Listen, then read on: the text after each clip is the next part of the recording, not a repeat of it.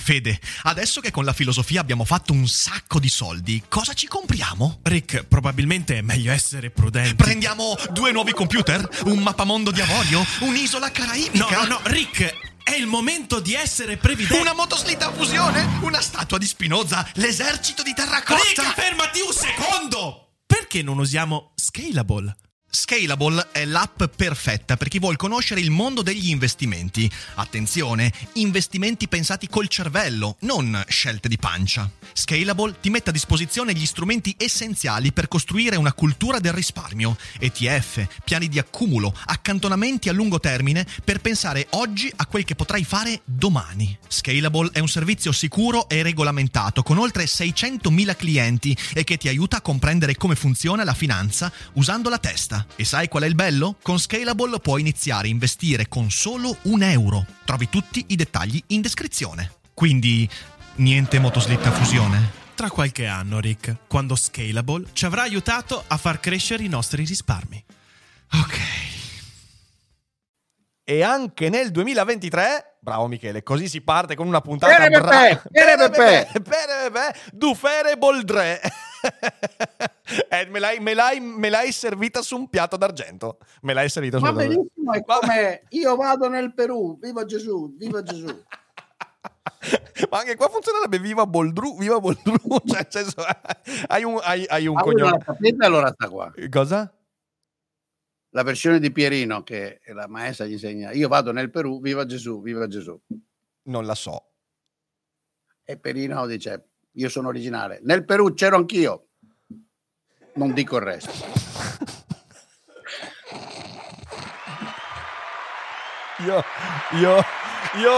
Io credo che il Dufer Boldrin del 2023 non poteva partire meglio di così. Quindi, ragazzi, è datata 1971 sta qua, dai, come fa? In Veneto girava dappertutto.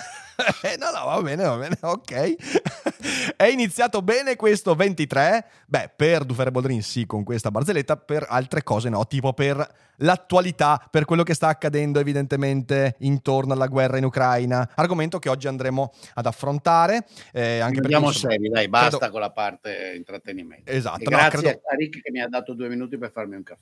Ma ci mancherebbe, guarda, cioè nel senso, qui in questo studio non viene neanche più schiavizzato Fede, in realtà adesso schiavizzato Valerio, cioè tu sei l'ultimo che verrebbe schiavizzato per le trasmissioni, tranquillo, no? Non c'è proprio possibilità. E poi ascoltatori, vi sto vedendo da che mag sto bevendo, è pieno di libertari. Libertari? Non credo. E allora non vi faccio vedere chi mi ha donato questo mag. No, fa vedere. Dai, sono curioso io adesso. No, tu sei. Vabbè, ho capito, bello.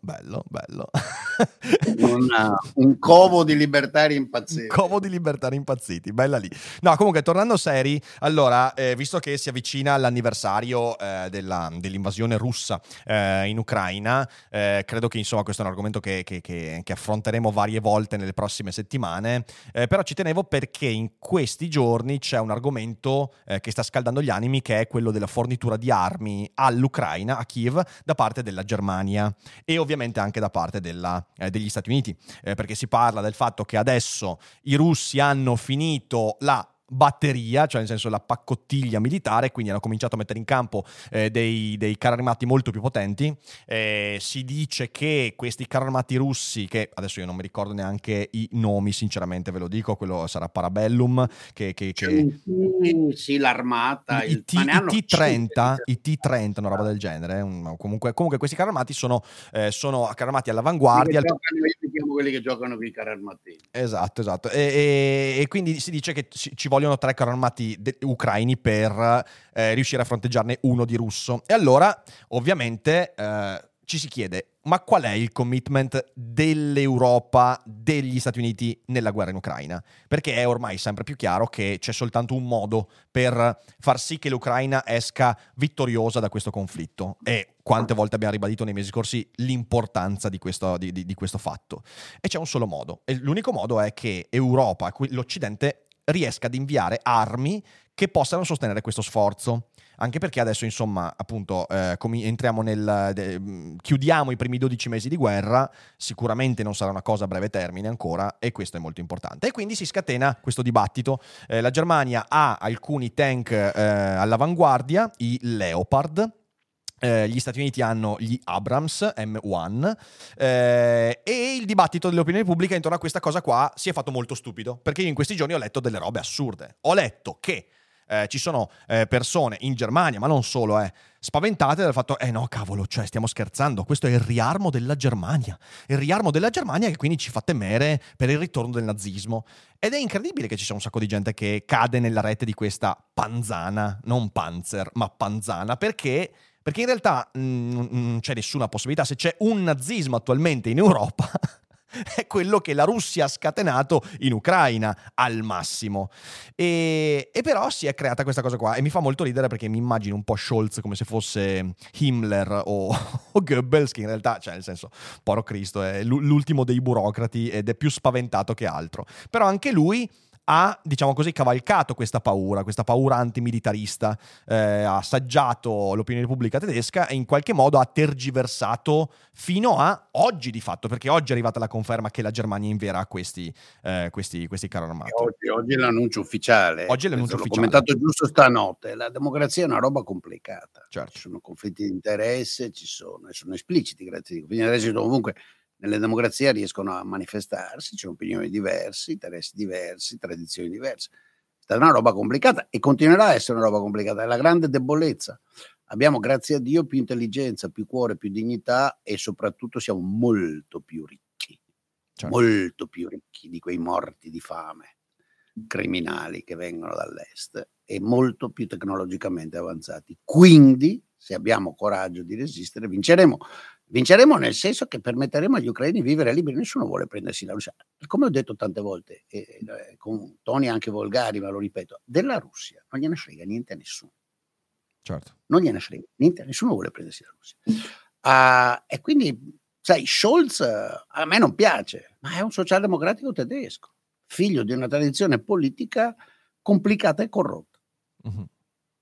Corrotta non in senso dei soldi, ma in senso valoriale. È un partito che, nonostante abbiano fatto Bad Godesberg, che è stato un grande, non è riuscito, e chiaramente non è riuscito in questi anni, neanche dai tempi di Willy Brandt, che poi aveva il segretario particolare che era una spia russa, non è riuscito a liberarsi da uno strano mischiotto che trovo in tutti i miei amici socialdemocratici tedeschi, anche di un certo livello, di sogno del socialismo e paura, timore, ammirazione per la Russia, perché la Rosa Luxemburg ammirava Lenin, una roba del genere. Sì, è quella della tradizione. A questo unisci un antimilitarismo che però mi verrebbe da definire abbastanza, come dire, adolescenziale, che in realtà abbiamo visto. La denazificazione in Germania è stata una roba seria. Sì, certo, assolutamente. Però dico, adesso prende le forme di una paura adolescenziale. Cioè, io ho letto un articolo che era di un blog tedesco che adesso non ricordo, l'ho letto un paio di giorni fa riguardo. C'è questo giornalista che ha una certa visibilità e proprio diceva attenzione, perché nei comparti militari tedeschi esiste ancora il germe del nazismo, del nazionalsocialismo e via dicendo. E in realtà poi io sono andato un po' a guardare e mi sono detto, ma cazzo, ma è veramente grave questa roba qua. Quindi ho spulciato un po' dibattiti degli ultimi 20 anni. In realtà scopri che tipo è un dibattito nato negli ultimi 2 anni, questo, che certo è un po' come, quindi, cioè, è più grave la situazione in realtà in Italia, perché se in Germania la denazificazione l'hanno fatta proprio all'interno di quelle compagini, se vogliamo qui in Italia la defascistizzazione non l'abbiamo mai fatta. Quante volte l'abbiamo detta questa roba qua? Quindi fa un po' ridere che in un paese che è stato così duro, che ancora adesso è così duro nei confronti del proprio passato, giustamente ci sia, appena viene fuori questa idea, il timore di rinazificazione. In realtà mi sembra che in Germania non ci siano proprio le condizioni neanche lontanamente di parlare di questo. È tutta propaganda. Poi se c'è rinazificazione è un cascame, come dire, del socialismo reale dell'Europa, della Germania dell'Est. Come tutti sanno, il supporto della, questo continuo a chiamare FPD, invece AFD, mi scuseranno i liberali tedeschi, ma non il mio cervello c'ha questo problema con le lettere, non chiamo solo Francesco Federico, Federico Francesco, scegliete voi. Valerio lo chiamerò Artemio. Artemio, ci piace. Mi scuso in anticipo, ma chiamo anche i liberali, i nazisti tedeschi col nome, col simbolo dei... insomma, la AFD la sua base elettorale ce l'ha in chi? Nella aree meno sviluppate, più socialiste, più protette dal vecchio regime Stasi della Germania dell'Est, perché ci sono, come dire, coerenze ideali e anche di stili di vita e attitudini, no? Certo. Quindi il vero nazismo è quella roba lì. Sì, a questo poi... Prego. Se a questo uniamo il fatto che sì, insomma, basta avere un po' di memoria storica dell'ultimo anno, ricordiamo bene tutti i discorsi fatti in questi 12 mesi quando c'è stato il tentativo di intervento sul gas russo e via dicendo, sappiamo bene la Germania quanto è legata economicamente a Gazprom e a tutti queste, diciamo, alla Russia direttamente per le forniture, Nord Stream 2 e tutto quanto. Quindi tutto questo a garbuglio ha creato questa ondata propagandistica che in realtà ha solo lo scopo di fiaccare la spinta dell'opinione pubblica e della volontà politica a fornire armi all'Ucraina. Peraltro posso dire che questo è anche, a me sembra, è un buon segno, tra virgolette, che ci sia questa spinta propagandistica che ha efficacia, perché vuol dire che sul campo la Russia è molto molto meno sicura di poter vincere rispetto a quanto effettivamente si racconta, e la paura da parte della Russia di vedere effettivamente usati sul campo dei carri armati di ultima generazione, quindi appunto questi Leopard tedeschi oppure gli Abrams americani, è molto molto elevata. C'è stato anche, se in televisione russa, ho visto proprio un servizio ieri in televisione russa, sono arrivati dei servizi di nuovo di propaganda in cui dei giornalisti si prendevano gioco dei Leopard, in realtà poi sono intervenuti dei commentatori dicendo sì, però tipo quelli fanno i buchi molto grossi. Devo dire che l'intera è una cosa che ho fatto durante le vacanze, ho guardato ogni tanto traduzioni di questi talk show russi e ora è palese che c'è una distanza culturale abissale fra l'Italia, specialmente quella romana, però c'è un elemento comune che bisognerebbe studiare. Infatti l'ho buttato lì l'altro giorno a degli amici che si occupano di psicologia. I talk show russi sono uguali strutturalmente a quelli italiani.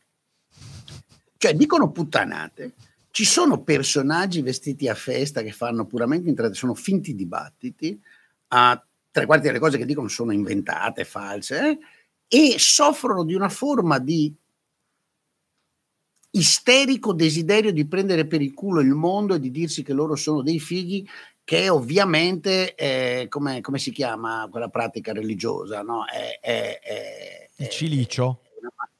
No, è una maniera di, come dire, non ostracizzare, di allontanare ciò che sai che è vero, no? Di dire che non è vero. Che sei un paese in decadenza.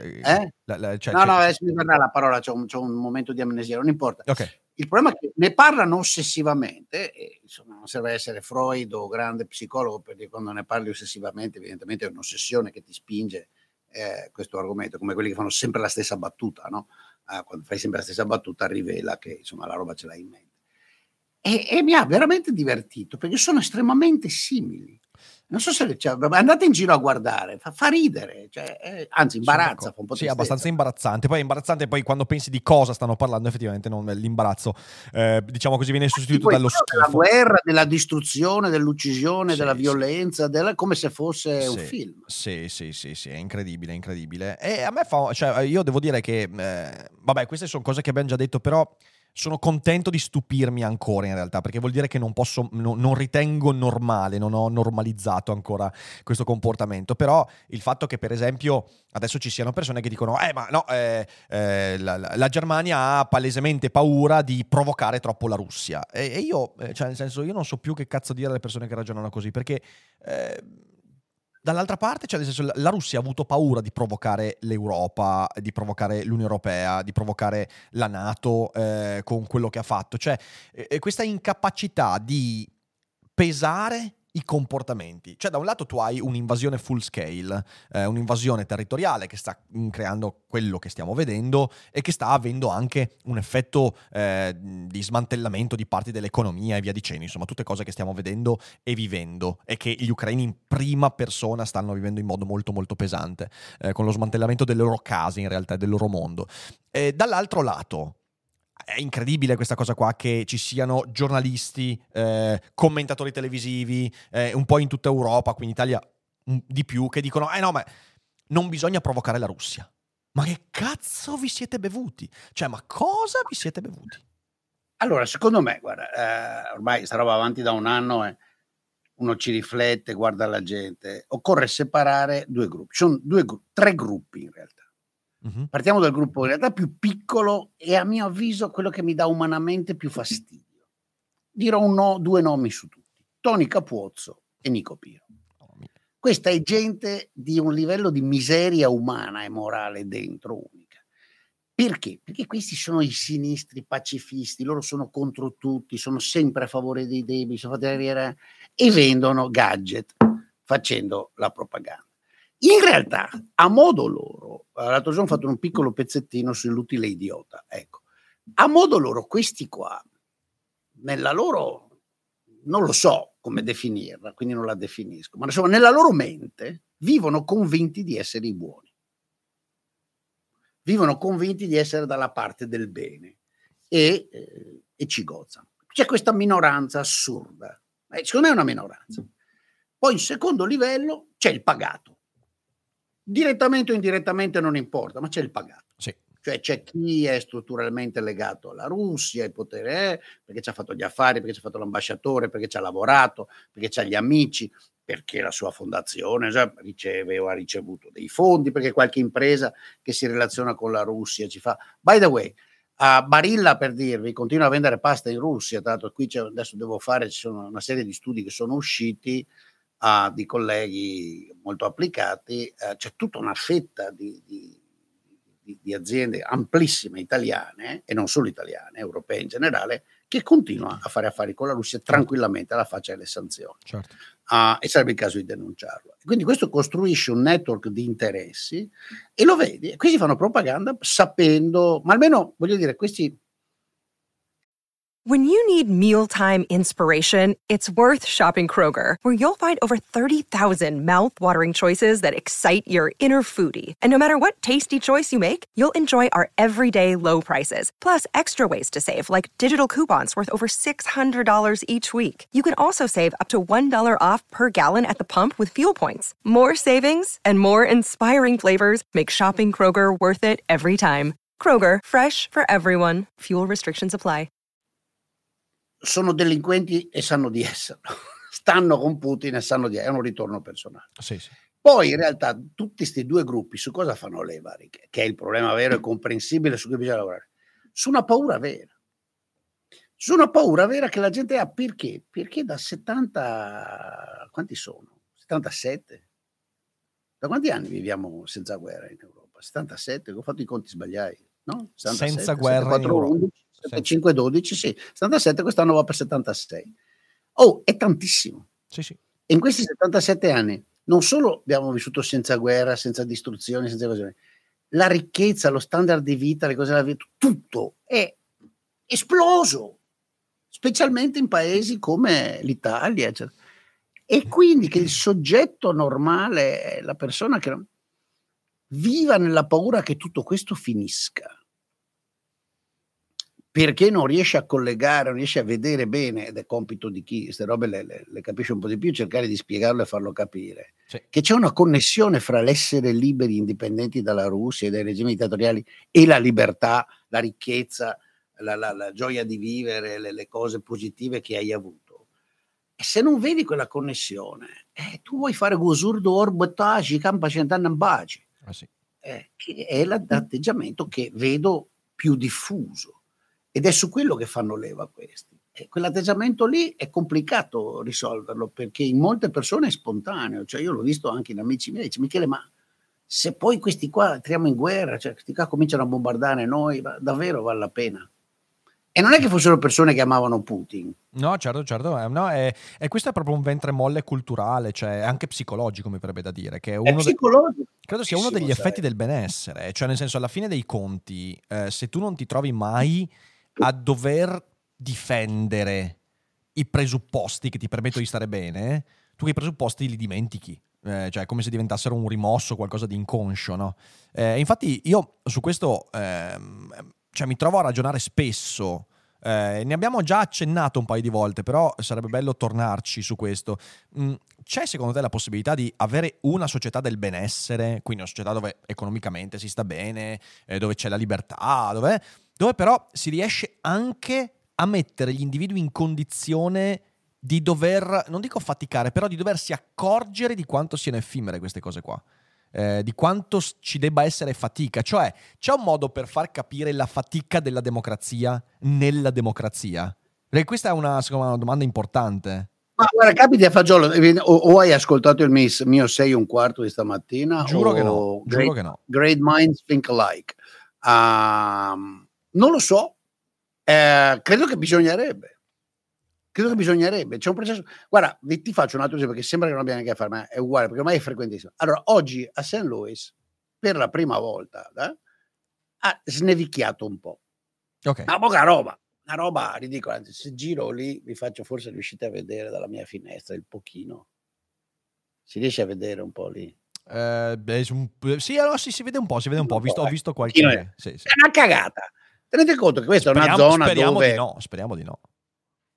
Sì, una stronza, cioè, caro, sì, no, non era feci. Questa è una zona dove nei tempi, anch'io ho visto, cioè, mi ricordo quando ero sul mercato del lavoro, la prima volta sono stato a St. Louis nel febbraio dell'86, sono stato snore nella città, hanno bloccato l'aeroporto e tutto perché è caduto 1 metro e passa di neve, dove gela, dove fa -20. Oh ragazzi, il parking lot dell'università era chiuso, l'università ha detto ufficialmente oggi al personale, se volete stare a casa, state a casa. Sembra di essere Roma quando nevica. Allora, commentavamo con quei colleghi coraggiosi che sono venuti in ufficio, ma cos'è? È una forma di adattamento progressivo alla zero fatica, zero rischio, zero tanto siamo ricchi, non vado a lavorare.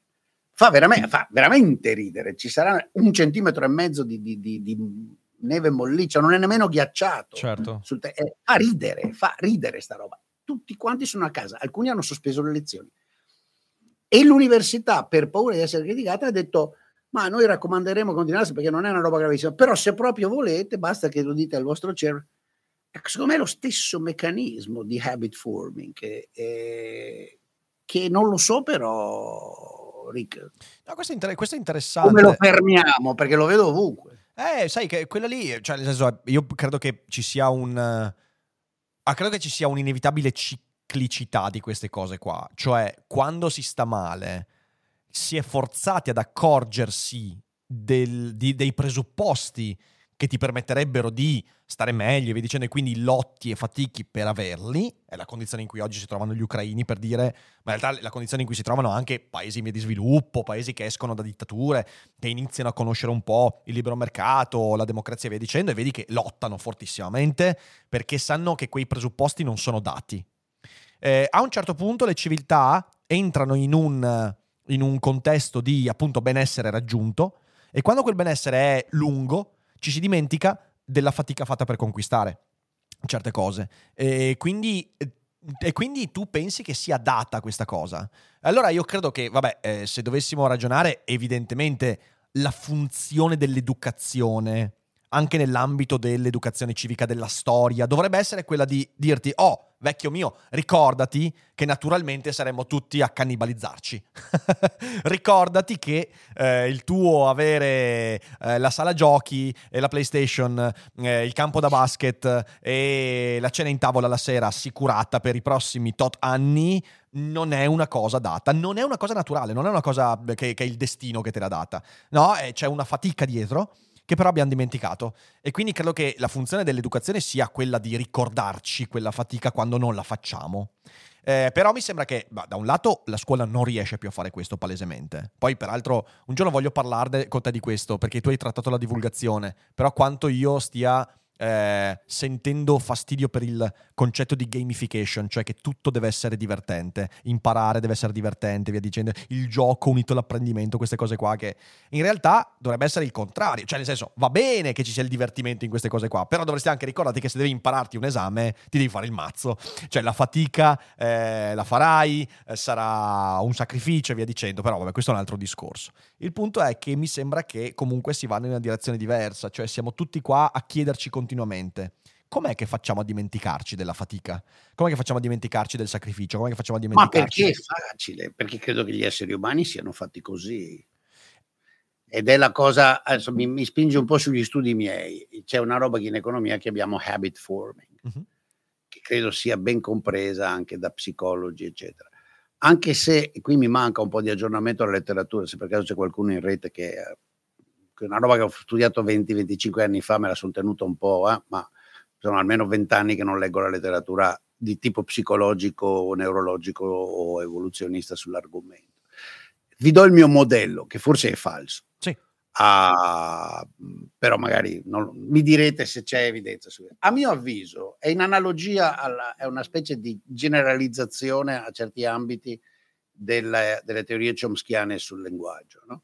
Che queste sembrano decisamente supportate da evidenza. Cioè noi abbiamo, nel caso del linguaggio, dice Chomsky, ve la faccio proprio, lasciate stare la grammatica generativa e l'iterazione, tutte le cose tecniche. Abbiamo nel cervello un sistema che non è localizzato in un punto preciso, ma una struttura anche plastica, neurale, che definisce la capacità di parlare, di articolare un linguaggio, non di parlare, di usare il linguaggio e di ragionare col linguaggio, di esprimerci col linguaggio.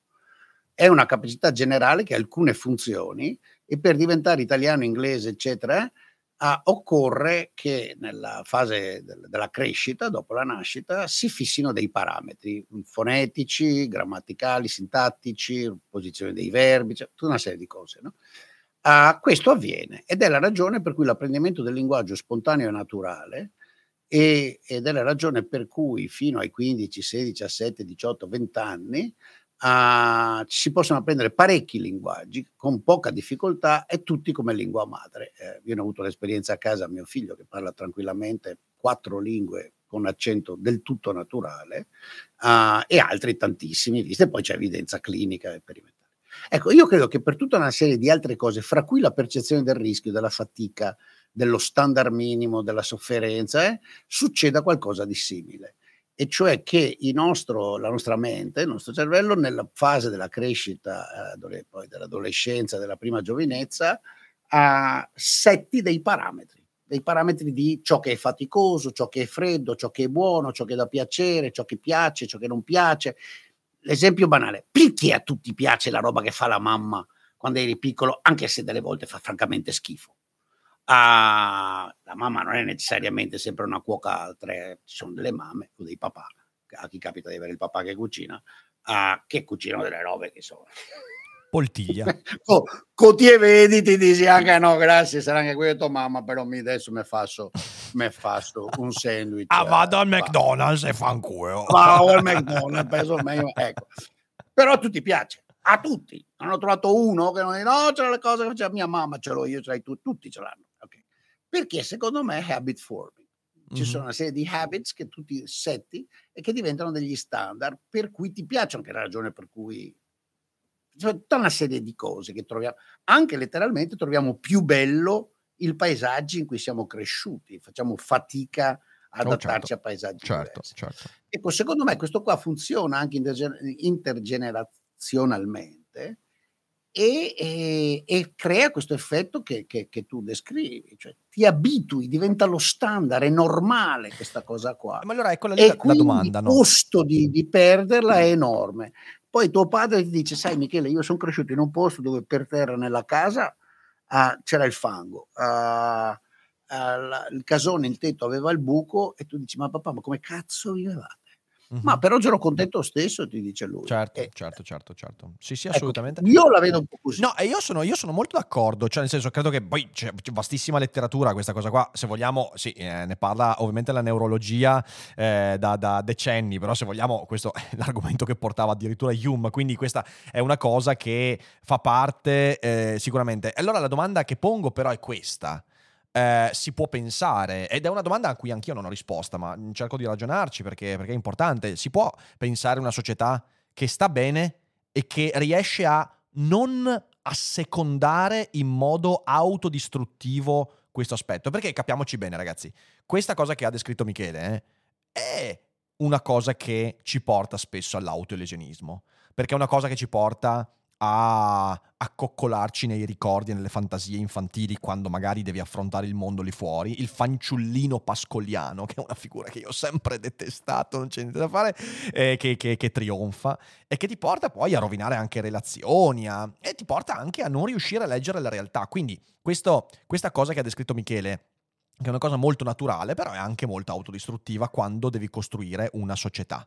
E allora la domanda è: esiste un modo per far sì che il sistema educativo, quello politico, riescano a, pur riconoscendo e rispettando questa naturale tendenza, che non è che puoi tagliarla, no? Come un cordone ombelicale, riconoscendola però non assecondarla troppo. Quindi farti sempre sentire che tutto quello che tu nutri in quella, di nuovo, in quella dimensione fanciullesca, in quella dimensione abitudinaria, in quei comportamenti che sono sedimentati nel tempo, riuscire a farti capire che però quella roba non è data, cioè che non la puoi dare per scontata, il fatto che domani avrai ancora le energie, il denaro, il tempo per cullarti in quel tipo di sogni e visioni. Ed è questa per me una domanda molto importante, perché secondo me noi abbiamo e stiamo attualmente costruendo una società che al contrario si nutre di quella roba lì, si nutre di ciò, si nutre attraverso soprattutto l'industria dell'intrattenimento. L'industria dell'intrattenimento esiste nella misura in cui esiste perché riesce ad assecondare tutto quello che Michele ha detto, ed è, dal mio punto di vista, un suicidio, cioè nel senso è proprio un suicidio.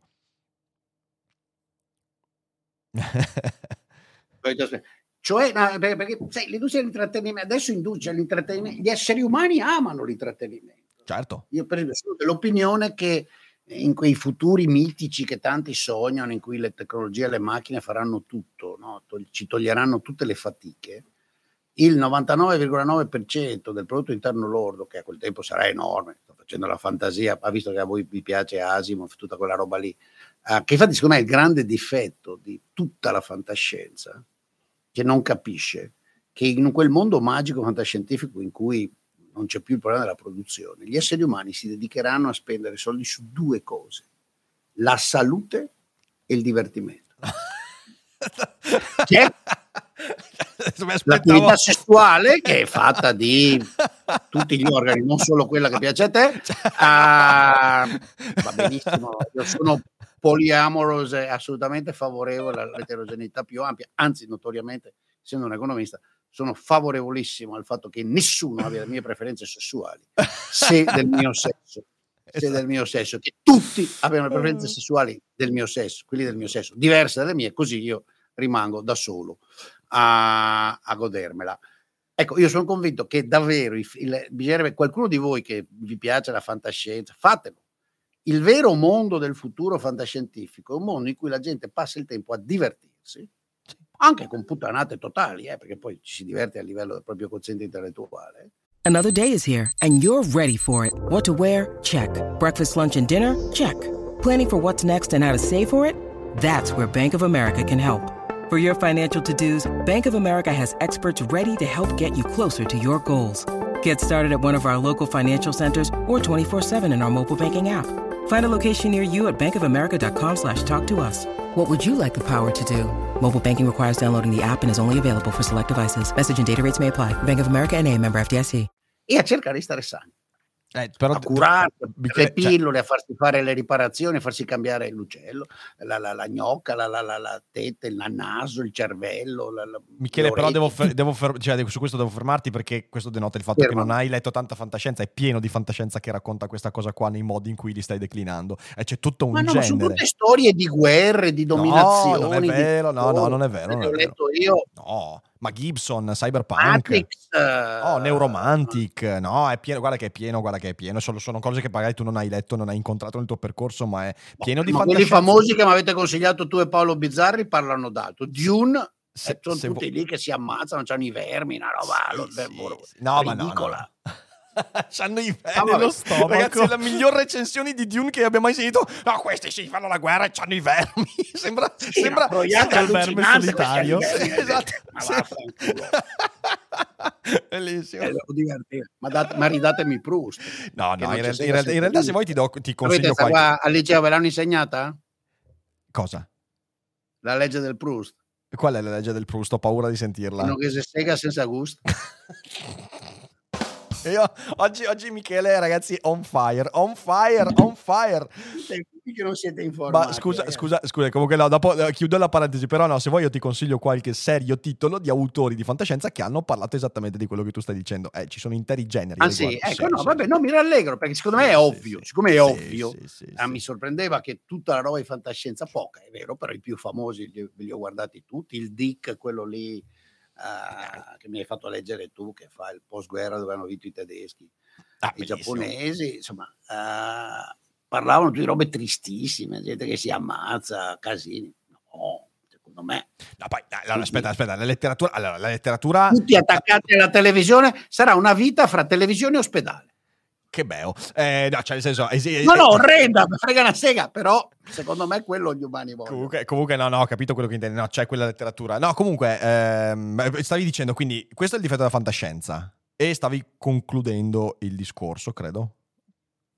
No, stavo concludendo dicendo che queste sono le preferenze degli umani. Credo che su questo siamo proprio biologicamente determinati, con eterogeneità. Ovviamente c'è chi pensa sia divertente appunto applicare la legge del Proust, chi pensa sia divertente arrampicarsi a mani nude senza sicurezza sul Capitan, chi pensa sia divertente leggere Finnegan's Wake. Questo dipende. Certo. Però è fondamentalmente intrattenimento e piacere. Chi pensa che è divertente invece guardarsi reality TV dove fanno finta di innamorarsi in diretta, e tutti vogliono vivere, cioè, questo è palese, cioè, si vede, no? Adesso gli anziani li abbiamo, le capacità mediche che abbiamo sono sconvolgenti rispetto anche solo a quelle di 40 anni fa, e vediamo che la domanda di salute, di cura, di sopravvivenza è illimitata, e quindi e questo suggerisce che è questo, e sì, hai ragione tu, tutto questo è estremamente fragile. Certo. Il punto della mia cosa è questo, di una fragilità enorme, sì. Perché è un miracolo della storia degli umani che avviene per delle circostanze che si sono venute a creare attorno alla metà del XX secolo, dopo delle guerre immani e distruttive, e hai ragione, mai avvenuto prima, quindi occhio ragazzi, non è per niente garantito. Però questa percezione non c'è. E non so, ecco, l'ultima cosa, dopo da questo zitto, cioè, tu hai molta fiducia nell'educazione, io no. Cioè, no, io per carità non ho detto che non bisogna studiare, non giocare, perché tutto quello che volete, però queste capacità miracolose di se vanno a scuola e studiano e leggono, capiscono e diventiamo tutti. Ma magari, no, io non credo che sia una questione di lettura, per esempio, questo. Credo che l'informazione ci sia assolutamente. Credo che in realtà quando parlo di educazione parlo di una cosa anche un po' più ampia che comporta anche il fare tipi di esperienze, capito? Cioè, perché prima dicevo l'intrattenimento. Io prendo l'esempio dell'intrattenimento perché secondo me l'intrattenimento, come oggi lo viviamo, non può che essere sostenibile in una società come la nostra, ovvero una società dove abbiamo dimenticato la necessità di certe fatiche e quindi possiamo permetterci di pensare di poterci divertire il 98% del nostro tempo. Questo possiamo permettercelo oggi, domani forse no, e sicuramente ieri non ce lo permettavamo assolutamente. E l'intrattenimento di massa esiste soltanto in virtù di questo. Il problema qual è? Il problema è sempre il solito discorso, pesare costi e benefici, cioè è bello divertirsi, io adoro divertirmi, io videogioco, guardo film, guardo serie TV e via dicendo. Dall'altra parte però so che il mio cervello a un certo livello di dopamine non ha più piacere, cioè se io sto 2 ore durante la mia giornata a guardare serie TV o a videogiocare, che è un quantitativo di tempo ragionevole per me, e il giorno sto 6 ore a videogiocare, io non è che sto il triplo meglio, capito? Non è che l'intrattenimento è così scalabile, non sto il triplo meglio, sto meglio allo stesso modo, anzi forse sto un po' peggio, perché magari mi viene il mal di testa, magari mi viene la nausea, magari ho tutta questa cosa qua e poi ho anche il senso di colpa per aver buttato un sacco di tempo e via dicendo. Quindi in realtà il punto è, riusciamo a creare un sistema politico, anche educativo e via dicendo, dove ti viene dato lo strumento per farti capire che divertirti va bene, ma non il 95% del tuo tempo, perché ti stai tagliando i coglioni. Cioè, questo è un po' il senso di quello che dicevo. E questo lo si fa non solo attraverso la lettura, ma anche le esperienze. Cioè, perché lo sport è così importante? E perché lo sport vissuto in un certo modo è così importante? Perché devi renderti conto che per vincere devi farti un mazzo così. E se lo impari bene, in modo adeguato, a 11-12 anni, magari poi a 30 anni ti ricordi che per trovare un lavoro adeguato, per avere una relazione che funzioni, devi anche metterci quella fatica, devi anche metterci quella sofferenza, devi metterci quel sacrificio e via dicendo. Cioè, è che questa roba qua, di nuovo, ci sta sulle balle, perché a noi non piace sentirci dire che per raggiungere gli obiettivi minimi di vita bisogna faticare. Ci sta sulle balle questa anche cosa. Ed è, fa parte di questo meccanismo adattivo. Sono totalmente d'accordo. Certo. L'unico problema è quantitativo, Rick. Come sai, io su questo sono diventato un pessimista antipatico, insopportabile, cafone, arrogante. Ed è per quello che ci piaci. Non so cosa farci, io non posso negare al mio cervello di riconoscere processi logici e fatti. Certo. E sono del tutto, mi sono andato convincendo che c'è uno zoccolo duro dell'umanità, definito proprio biologicamente, anche in parte socialmente, ma che può darsi muti, adesso voglio dire una cosa contro di me, che riduce il mio pessimismo. Il quale zoccolo duro è facilmente manipolabile, facilmente desidera più di tutti fare un cazzo e divertirsi, sia chiaro.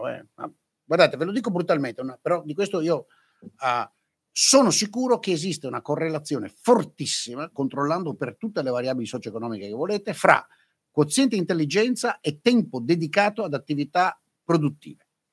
Tempo dedicato al non ozio.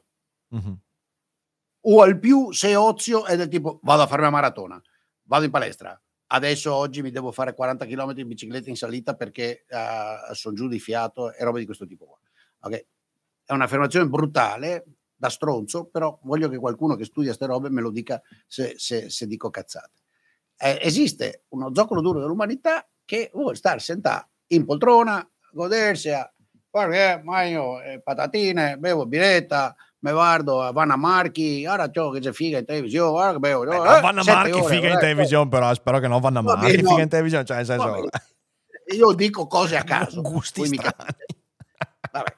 Io sei un altro serial ancora, uno nuovo, guarda quello di prima, cosa fai? Se massa, che sei il mostro, che sei il mostro, se coppa, se massa. Quante puntate? 437. Io voglio Michele Boldrin, recensore di serie televisive. Io voglio le tue recensioni. No, è una roba, sono una uguale all'altra, è una roba di una demenzialità infinita. Vabbè, mi fa morire. E questi qua, tutte queste persone, per carità, sono esseri umani anche simpatici, gli puoi volere anche bene, però fagli cercare di renderli partecipi a questa fatica che dice ma perché io devo pagare la benzina un po' di più o devo ridurre il riscaldamento, che poi è andata di culo quest'inverno, avete visto che avevamo ragione anche lì, sì. È andata veramente di culo, la Russia il petrolio se lo può infilare là dove non batte il sole e noi viviamo felici e contenti. Se lo mette in Yakuzia. Sì, l'anno prossimo finiamo le installazioni per 200 miliardi di cose di gas liquido e fine.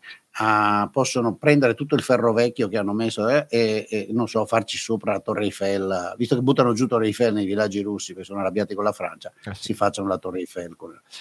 Ecco, allora la connessione fra queste piccole fatiche e il fatto che sono queste piccole fatiche che ti permettono di farti il weekend, di ascoltare Rick Dufer, non è ovvia purtroppo, non è ovvia, e io sono molto meno ottimista di te che ci si riesce a capirla, perché richiede.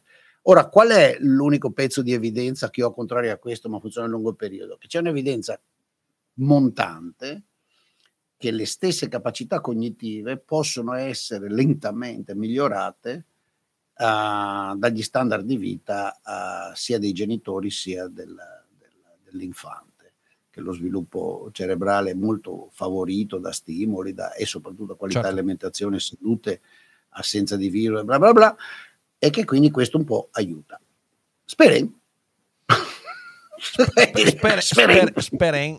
Questo è una giusta conclusione del ragionamento. Sì, no, io guarda, io non mi definisco ottimista in questo. Io cioè se ottimismo è la capacità della collettività, quando ben impostata, di migliorare la comprensione che gli individui hanno dei fenomeni della loro vita, io sì, questo ti dico per forza, perché sennò non farei il lavoro che faccio.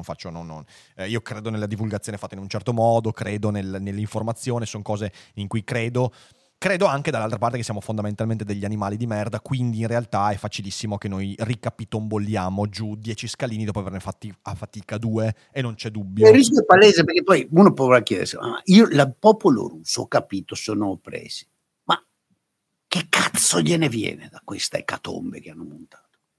Non gliene viene proprio un cazzo, se non l'idea di il destino manifesto, Cristo Iddio. Sì, ma io ho dovuto chiederlo ad amici e amiche russi, dico, ma scusa, gli ucraini se la sono cercata, ma cosa? Cosa si sono cercati? Sì, sì. E Russia devono stare... Sì, sì. Ma che cazzo te ne frega che vivi a Princeton? Che cazzo te ne frega? Gente che vive a Princeton. Bello. Va così. Va così. Fai il professore a Princeton e in privato mi dici a me, super professore tra l'altro, prendi i soldi miei, forse di più, hai una vita della sfiga, non vuoi vedere la Russia manco dipinta, ci vai forse una volta all'anno e portavi, grazie, tonnellate di caviale per far festa. E sei lì che sotto sotto, anche se poi pubblicamente, razionalmente dici le cose giuste, mi dici sì però cosa? Ma che poi posso dirti che a me il caviale ha sempre fatto cagare, io ogni volta che ci provo non ce la faccio. Sono d'accordo, in grande quantità fa schifo, ma questi erano, c'è stato un anno, degli anni, 4-5 anni che abbiamo avuto 2 grandissimi studenti russi a Minnesota che erano molto simpatici e molto, come dire, divertenti, e loro riuscivano ad arrivare con quantità gigantesche di caviale e vodka di qualità dal loro viaggio annuale in Russia, e c'era il party in cui ovviamente io, Larry e gli altri professori mettevamo cose molto più commestibili che potevano andare col caviale, però c'era sto caviale ed era buono un pochino. Ok.